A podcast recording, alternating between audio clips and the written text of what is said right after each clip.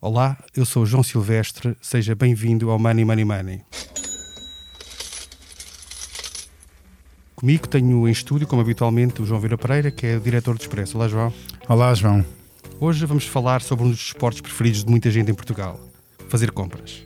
Mais concretamente, vamos falar sobre a Black Friday, uma prática que nasceu nos Estados Unidos há alguns anos e que agora se repete um pouco por todo o mundo. Por vezes é levada ao extremo.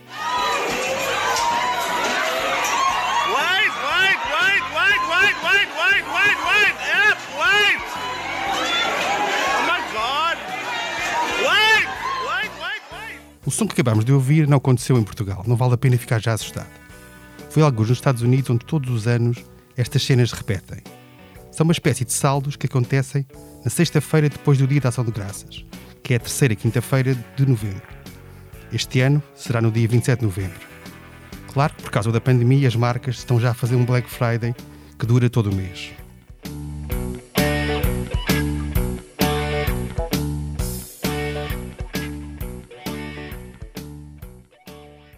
João, aproveitava para perguntar, já uma vez estiveste neste, neste tipo de lutas para, para comprar um eletrodoméstico barato ou algo do género?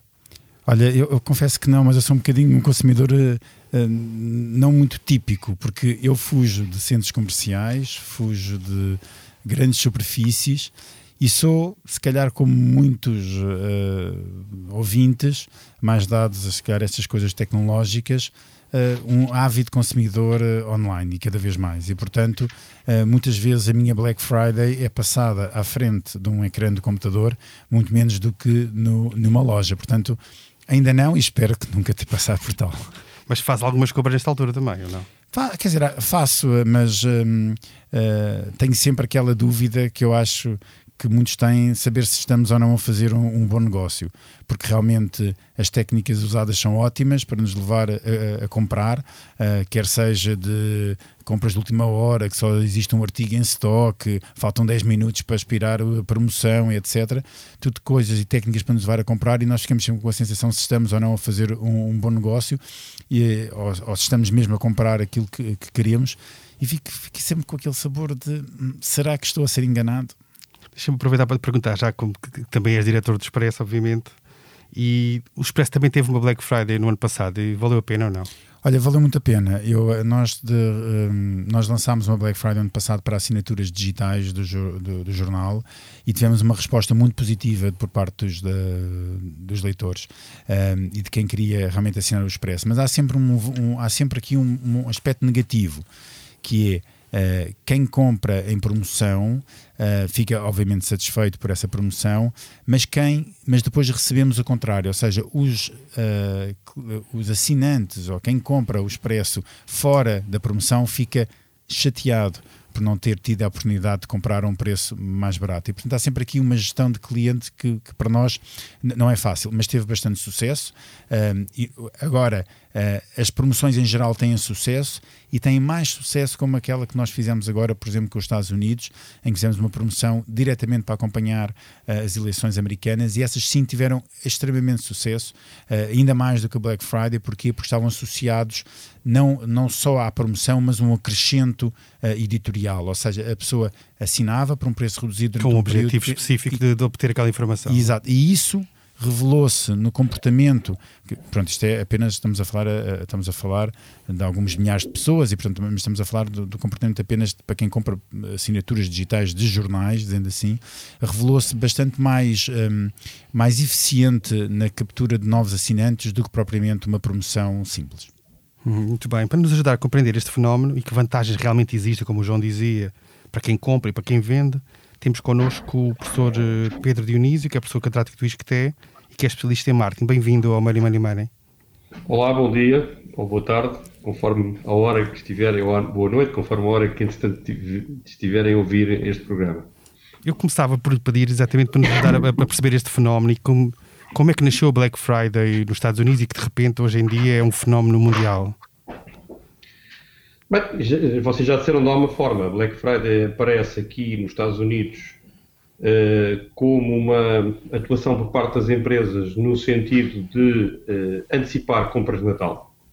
Um, portanto, esta, esta Natal para muitos produtos é um produto, é um momento de compras mais relevante enfim, todos nós nos lembramos dos brinquedos para as crianças, mas não é só para os brinquedos, enfim, há muitos produtos que, um, que acaba por ser um momento relevante, nomeadamente para ofertas ou até para compras para a própria, para a própria família, porque corresponde, por exemplo, no caso português, a um momento de maior acréscimo de rendimentos e, portanto, daí também um acréscimo de compras. E, portanto, no momento de acréscimo de compras é importante, por parte das empresas, dar uma forma de antecipar estas, estas compras.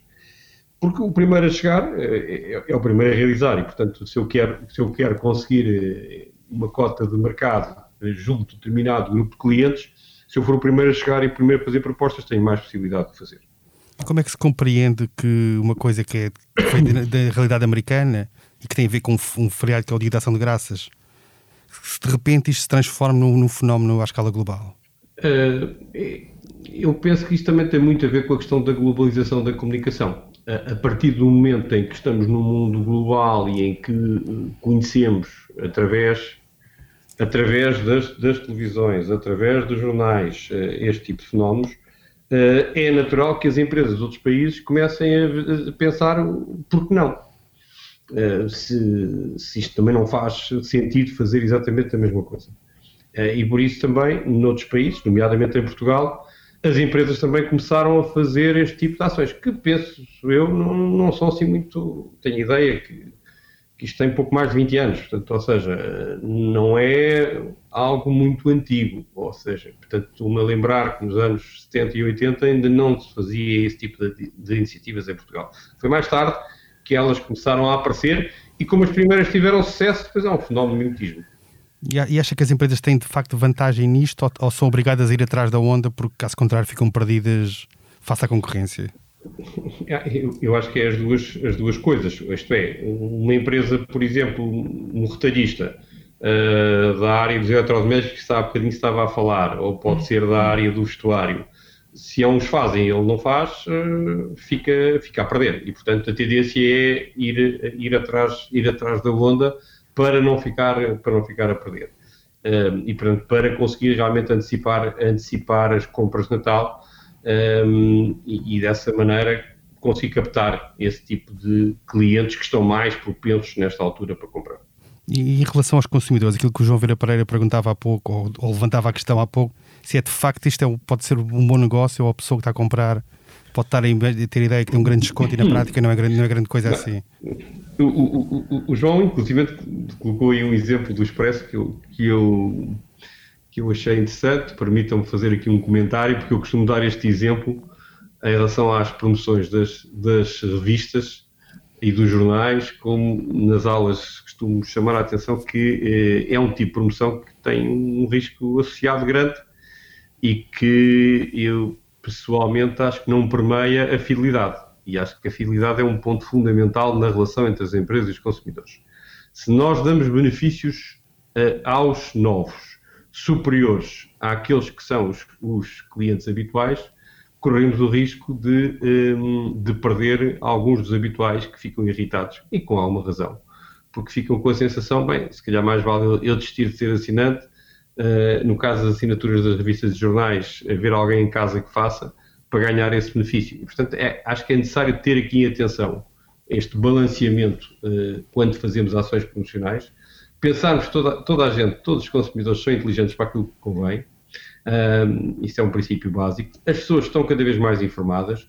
Hoje, mesmo que não vejam a promoção, podem depois ter comentários nas redes sociais de amigos conhecidos, etc. E depois sentem-se que, afinal de contas, eles que já são clientes há vários anos não têm este benefício e outros estão a chegar estão a ter. Uh, e, portanto, acho que é necessário as empresas terem aqui cuidado em relação a isso. Sobre o outro ponto que ele falou, relativamente a se foi um bom negócio ou não foi um bom negócio, hum, acho que cada vez mais o consumidor tem que ser informado, a perceber, na verdade, se, se não foi feito aqui um desconto, mas dias antes tinha sido feito um aumento de preços. Isto também há questões éticas por parte dos próprios, dos próprios hum, fornecedores ao desenvolverem uh, determinado tipo de campanhas eh, porque não faz, não faz sentido eu estar a, a, a fazer descontos, eh, mas para isso ter feito aumentos de preços eh, uns dias ou umas semanas antes, porque na verdade acaba não, não estar a dar nada. De qualquer forma, os mercados são cada vez mais concorrenciais e abertos e a comunicação dos clientes é tanto maior. E, e as empresas que às vezes fazem situações deste género um, correm claramente um sério, um sério risco de ser gato escondido com a, com a rabo de fora. Serem, seja, serem apanhadas, no fundo, com. Serem apanhadas com e, e depois os, os, os, consumidores têm aquilo que nós designamos hoje de megafones digitais. Ou seja, um, comunicam muito facilmente uns com os outros, não só uh, com os, os, amigos e os conhecidos nas conversas físicas, mas cada vez mais com as conversas digitais e atingem muita gente. E, portanto, isso, isso acaba por ser claramente negativo. Pedro, aqui o outro João fazer-lhe uma pergunta, uh, porque há algo que eu, que eu gostava de, de tentar perceber. Uh, se este, se este tipo de fenómenos, como a Black Friday, uh, ou mesmo o uso recorrente de, de descontos, pode levar a uma. A, uma, um adiamento das intenções de compra. Ou seja, eu não vou agora comprar um televisor porque vou esperar pela Black, Black Friday para comprar um televisor. Isto, no limite, um, um consumidor racional poderia tomar esta decisão e não pode levar aqui uma perda de receita por parte não. também? Não, isso, isso, isso, é verdade. Quer dizer, isto é, as promoções, quando são muito, muito contínuas e muito regulares ou quando são sempre da mesma altura, eu, se tiver uh, para fazer uma compra do tal televisor no, no, princípio de novembro ou no final de outubro, penso duas vezes e, e digo assim, bem, mas vale esperar aqui umas semanas, porque vai haver aqui um momento, um momento aqui mais favorável e, portanto, a não ser que tenha um acontecimento a não ser que a seguir as eleições americanas. Ou que, ou, que, ou, ou que ver as televisões americanas parte ao televisor, por exemplo, ou ver, o, ou ver o Benfica, que agora também está na moda. Depende do, do, da opção, não é? Bem, bem é melhor falar da seleção nacional. Que, isso, isso, isso. Vai, vai dar aqui uma alegria este fim de semana. Exato. Exato. E vai jogar hoje com Andorra, em princípio, se não nos der uma alegria, não, não, não, é um péssimo sinal. Não estou a é? falar de hoje, estou a falar de fim de semana, que é com a França, não é? é um jogo mais, mais decisivo. Mais a sério, não é? Hoje, hoje só vou para o Ronaldo marcar uns gols. Uh, agora, há realmente questões de, de pós-antecipação, mas também há aqui uma de antecipação. Quer dizer, a Black Friday, claramente em Portugal, é uma ação para antecipar compras de Natal. Habitualmente as pessoas compravam, faziam compras de Natal uh, na semana de Natal. Depois começaram a, começou a haver campanhas cada vez mais fortes no final de, mês, de novembro, quando as pessoas recebiam o ordenado e começavam o seu 13 terceiro mês a aparecer uma série de campanhas. E a Black Friday ainda antecipa mais uns, mais uns dias. E, portanto, isto é claramente uma lógica de antecipação de compras. Hum, deixa-me passar, aproveitar agora, essa... agora, antecipação para alguns, mas se eu pensar, tiver a pensar comprar em outubro, não vai ser antecipação. Vai ser deixa aproveitar essa questão do Natal, passar ao João Vieira Pereira para perguntar se ele acha que, que isto no fundo pode ser um, a Black Friday, este, e neste caso numa versão alongada durante o mês todo ou, ou qualquer coisa do género se isto pode ser uma forma de mitigar um bocadinho o impacto económico que nós estamos a ter já por causa do, do, das novas medidas de confinamento e, do gravar da crise neste, neste, neste trimestre? João, eu, eu, acho que não. Eu acho que a única forma de mitigar este impacto económico era se, por exemplo, o governo tivesse, sei lá, decidido adia, adiantar o subsídio de Natal. Já esperar. se falou nessa hipótese, não foi o governo, mas foi. Mas, mas, quer dizer, por exemplo, a CIP, se não me engano, foi que o Fórum, da, essa, Fórum da Competitividade, se não me engano, fez essa, proposta. fez essa proposta. Isto sim poderia ter um impacto real na, imediato na economia, ou mesmo um, o governo decidir que rapidamente vai pagar o, uh, o, o, devido do IRS não em julho ou junho, mas vai pagar logo em dezembro. Em, não, em janeiro ou fevereiro, etc. Isso sim poderia ter um impacto real na economia de, de, de aumento do consumo e, portanto, de, de, estímulo da atividade económica.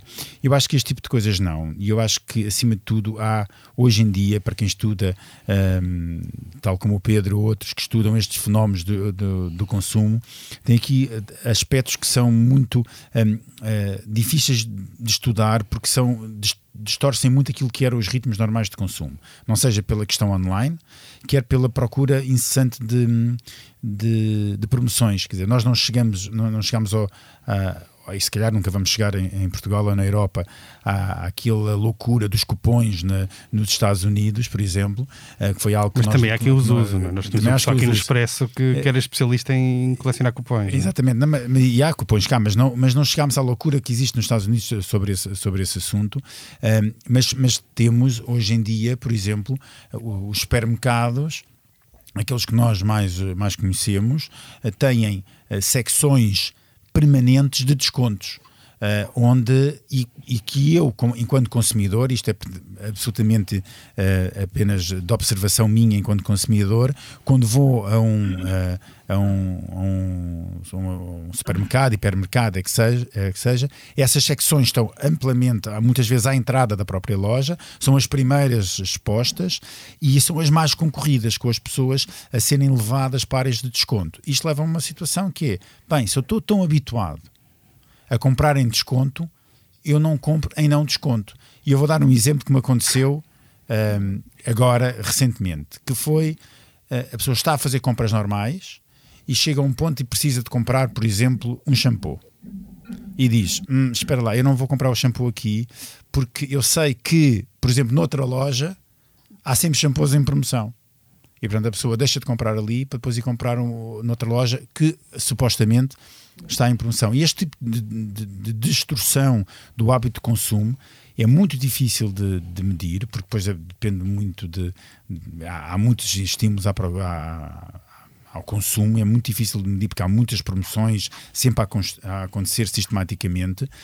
Um, e, e, torna as decisões por parte de quem vende e de quem tomar essas decisões bastante mais difíceis de tomar uh, e, e, baralha muito também o consumidor, quer dizer, mas isso, o consumidor, tal como o Pedro dizia, está cada vez mais, mais informado e anda à procura dessa informação. Só para dar um último exemplo, não quero me alongar muito, mas por exemplo, eu hoje, enquanto consumidor, eu penso que muita gente que eu falo um, uh, que toma muito, muitas vezes essa mesma decisão, utiliza as lojas físicas apenas para experimentar os produtos. Por exemplo, a pessoa vai quer comprar uns sapatos. A pessoa vai, experimenta o sapato, tira o número, o valor, o, o, vê qual é o modelo, vê qual é o número que calça bem e depois vai para casa, em vez de comprar ali o, o sapato, vai para casa, vai procurar na internet e encontra mais barato e encomenda online exatamente o número que precisa.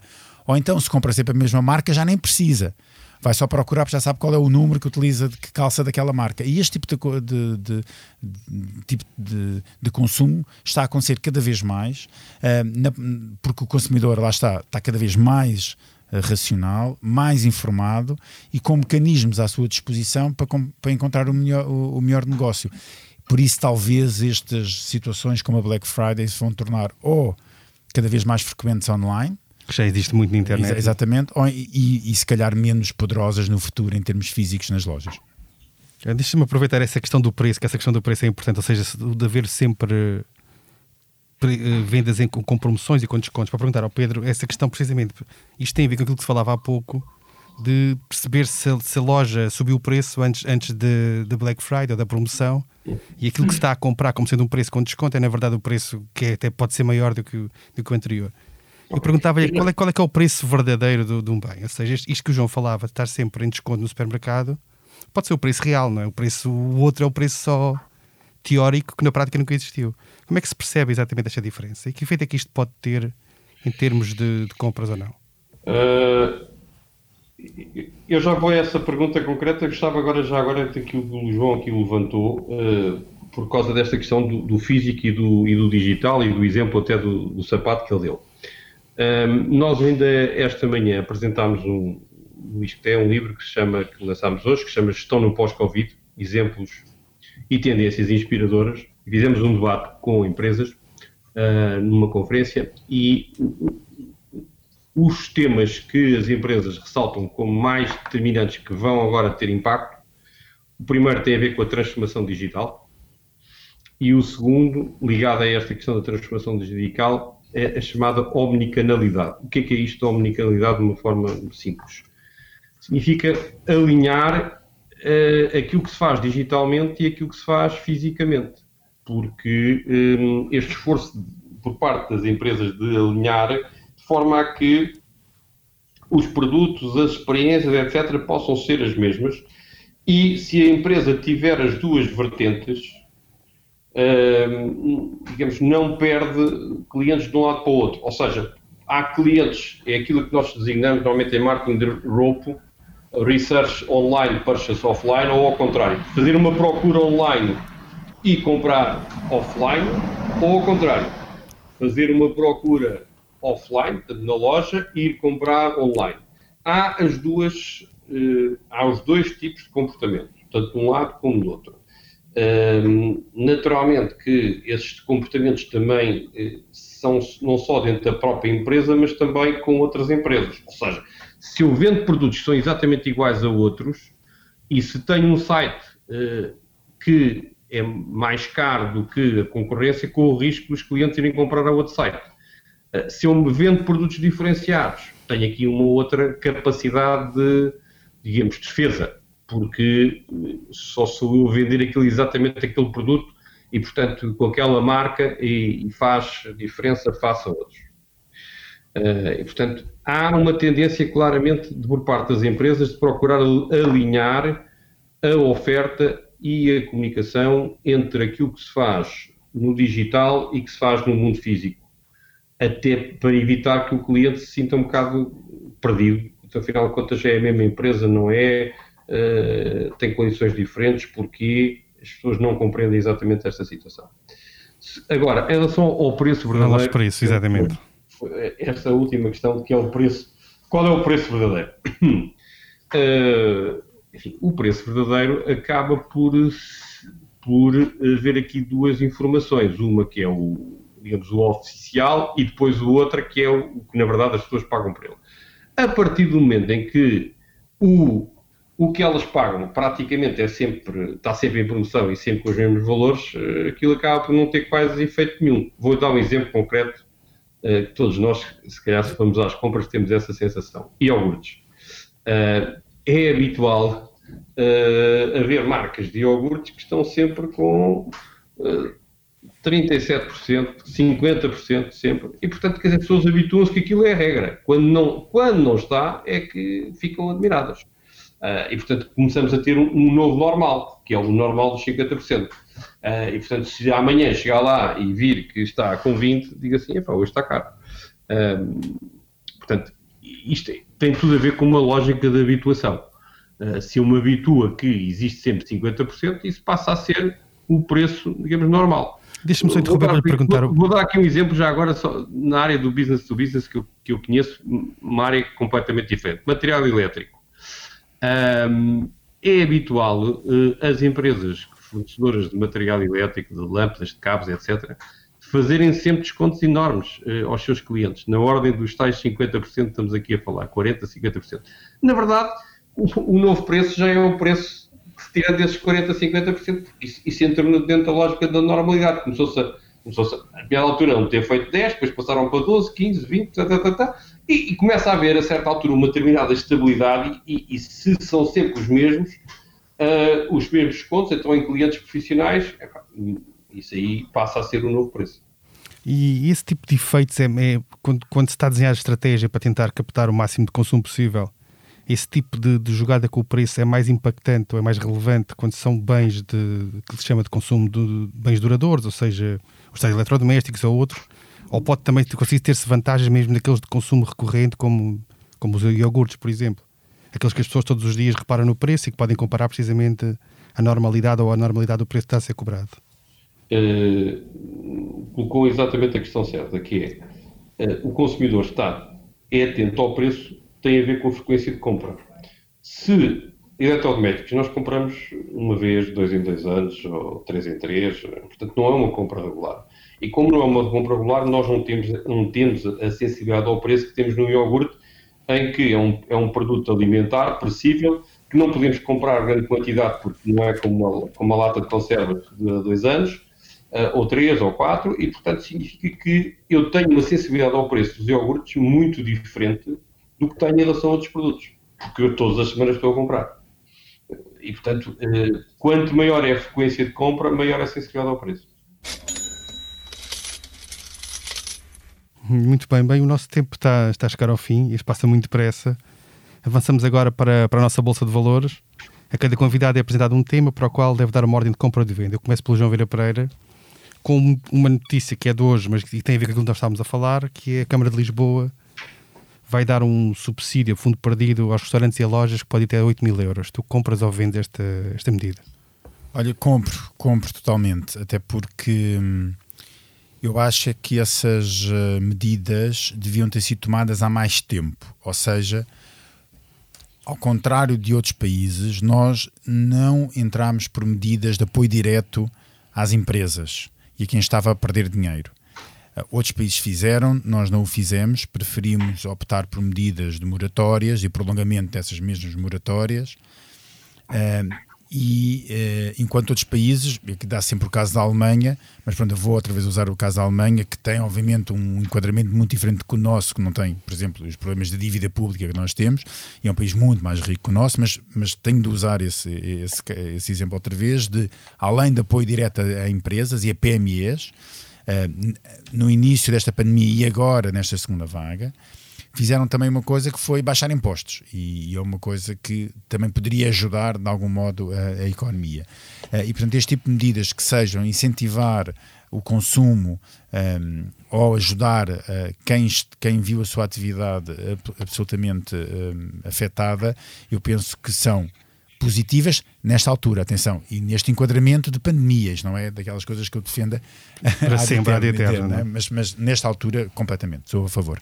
Ok, uh, Pedro, o, a Câmara Municipal do Porto anunciou hoje que não vai haver árvore de Natal, não vai haver iluminações de Natal, nem vai haver fogo de artifício na passagem de ano. Compra ou vende esta, esta, esta decisão? É assim, é, acho que há aqui duas, duas vertentes. A questão dos, do fogo de artifício percebo na perspectiva de, de evitar algumas aglomerações uh, das pessoas. Portanto, deve-se procurar evitar essas situações uh, numa época mais complicada. Em relação às, às árvores de Natal, é, percebo parcialmente, porque havendo uma lógica de, de recolher, digamos, obrigatória a partir de determinada altura, da noite isto tem um efeito mais limitado e, portanto, a questão está o que é que se vai fazer com esse dinheiro uh, para dinamizar, nomeadamente, o comércio o comércio local, porque habitualmente a questão das árvores de Natal era feita nos centros das cidades, nos centros das cidades históricas, para dar vida e para trazer gente e, e para animar o comércio local. Portanto, a questão que eu coloco é a seguinte: ok, não há fogo de artifício, toda a gente percebe um bocadinho a lógica eh, de evitar aglomerações. Árvores de Natal, eh, isso vai retirar atratividade ao centro do, ao centro do Porto, vai tirar atratividade ao comércio do centro do Porto. Eh, na verdade, as pessoas à noite também têm, estão mais limitadas para poderem passear e ver esse, esse ambiente. Mas o que, é que, o que, é que, vai ser feito, diremos, durante o dia em vez disso, ou fim de tarde durante o dia, para uh, compensar. Eu vou dar uma ideia, já agora, se me permitem. Sim, claro. é a, seguinte, uh, a área da cultura uh, é uma área que está com dificuldades de espetáculos e, portanto, eu diria que se fizessem pequenos, o dinheiro que é investido aí, se fosse investido em pequenos, não em mega espetáculos, mas coisas pequenas, rua a rua, de trazer os artistas para a rua e de fazer as pessoas digamos, circularem, não fazer grandes aglomerações, mas haver aqui alguma animação uh, relativamente uh, aos, aos, locais uh, do centro da cidade, sem, sem, sem grandes aglomerações. Voltando à velha questão, isto é um bocado sempre difícil, portanto, não é termos 500 pessoas num espetáculo, mas é, é, as pessoas andarem pela rua, a ver música, a ver de alguma forma um sentimento que vale a pena vale a pena, digamos, sair de forma comedida, de forma controlada, uh, para poder, digamos, compensar. Porque, caso contrário, vamos ter aqui eh, também é verdade que uma, uma época muito difícil para estas, para estas empresas que vivem exatamente deste, deste período. Isto, não é fácil fazer aqui o equilíbrio entre a, a saúde e a, e a economia. Oh, Pedro, eu compro, eu compro essa ideia. Compro... é, é de trazermos uh, o espetáculo é rua a rua. É uma espécie de contra-oferta é? sobre. Exato, é como termos, eh, já que as salas de espetáculo estão fechadas, pomos os espetáculos na rua e fazemos uma, um, um espetáculos ambulantes, rua a rua.